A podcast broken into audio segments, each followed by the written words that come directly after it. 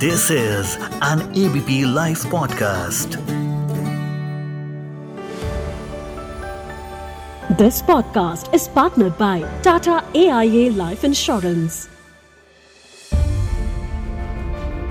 इंतज़ार है सबको बजट 2024 के हाइलाइट्स का हाय मैं हूँ मानसी, आपके साथ एबीपी लाइव पॉडकास्ट यह है बजट स्पेशल पॉडकास्ट जहाँ बात करेंगे कि आखिर इंटरिम बजट मोदी सरकार का दूसरा अंतरिम बजट 2024 आखिर किस वर्ग, किस तबके और किस सेक्टर के लिए क्या लेकर के आया?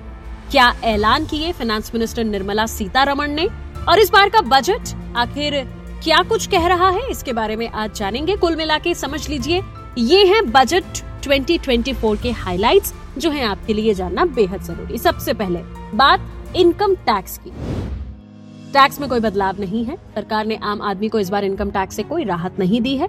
पुरानी टैक्स रिजीम चुनने पर अभी भी आपको ढाई लाख रुपए तक की इनकम ही टैक्स फ्री रहेगी। हालाँकि इनकम टैक्स एक्ट के सेक्शन 87 ए के तहत आप पाँच लाख तक की इनकम पर टैक्स बचा सकते हैं।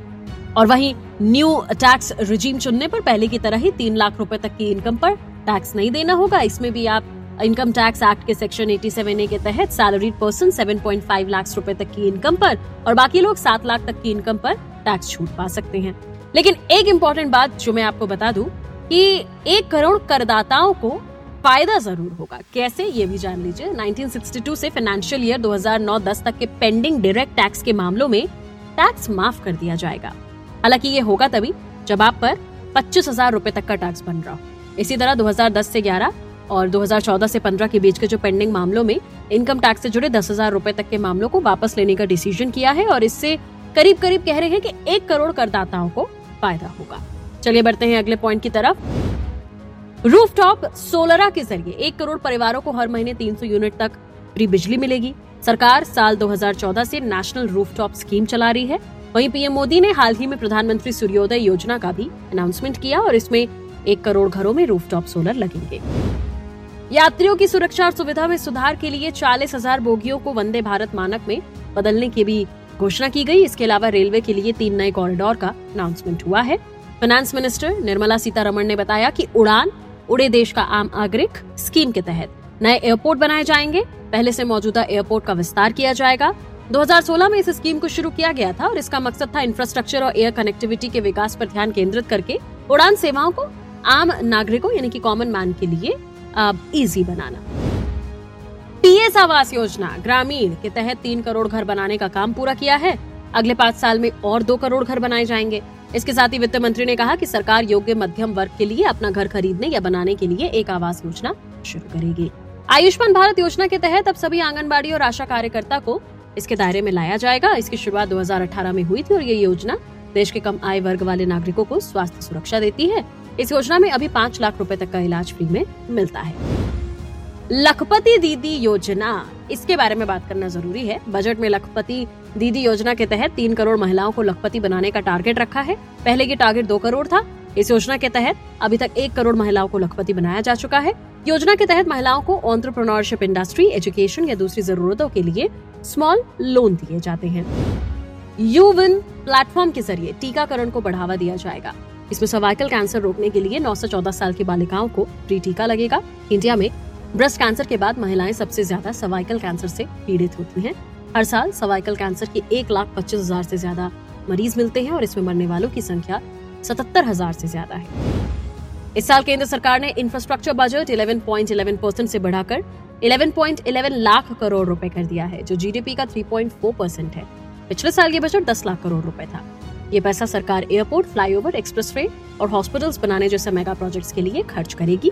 भारत का डिफेंस बजट अब 6.20 लाख करोड़ रुपए हो गया है।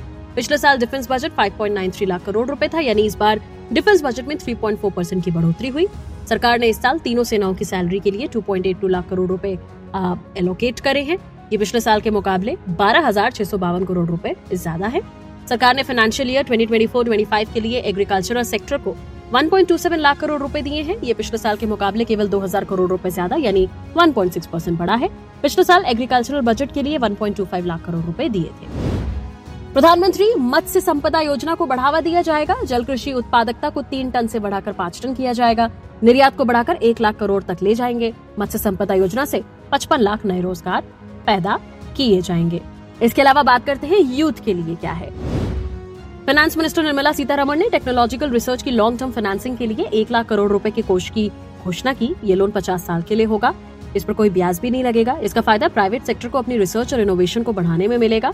और इसका मकसद भारत के टेक सेवी यूथ को ध्यान में रखना है। 2070 तक ज़ीरो कार्बन एमिशन का टारगेट अचीव करने के लिए सरकार ने अमोनिया मेथनॉल गैस का आयात कम करने की ठानी है। इसके लिए देश में ही 2030 तक कोयले को गैस में बदलकर फ्यूल बनाने के लिए फैसिलिटी सेटअप की जाएगी। इलेक्ट्रिक व्हीकल्स की तादाद भी बढ़ाई जाएगी। इलेक्ट्रिक व्हीकल्स की चार्जिंग के लिए छह चार्जिंग स्टेशन बनाए जाएँगे। फाइनेंस मिनिस्टर ने कहा कि हमारी सरकार विभिन्न विभागों के तहत मौजूदा हॉस्पिटल के इंफ्रास्ट्रक्चर का उपयोग करके अधिक मेडिकल कॉलेज स्थापित करने का प्लान कर रही है। इसके लिए कमेटी का गठन किया जाएगा। ब्लू इकोनॉमी 2.0 इसके तहत नई योजना शुरू करेगी।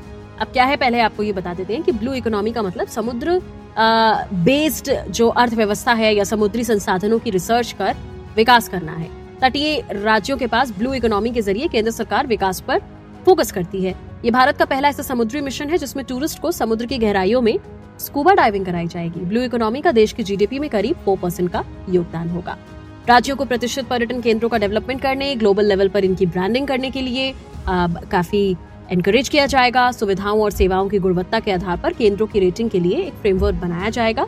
इसके लिए राज्यों के बिना ब्याज में लोन मिलेगा। वित्त मंत्री ने यह भी कहा है कि विकसित भारत के विजन को साकार करने के लिए राज्यों में कई विकास और विकास सक्षम सुधारों की आवश्यकता है। इसके लिए राज्य सरकारों को 50 साल के लिए पिछहत्तर हज़ार करोड़ रुपए इंटरेस्ट फ्री दिए जाएँगे।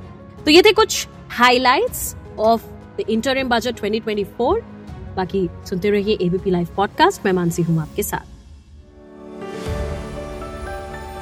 This podcast is partner by Tata A I A life insurance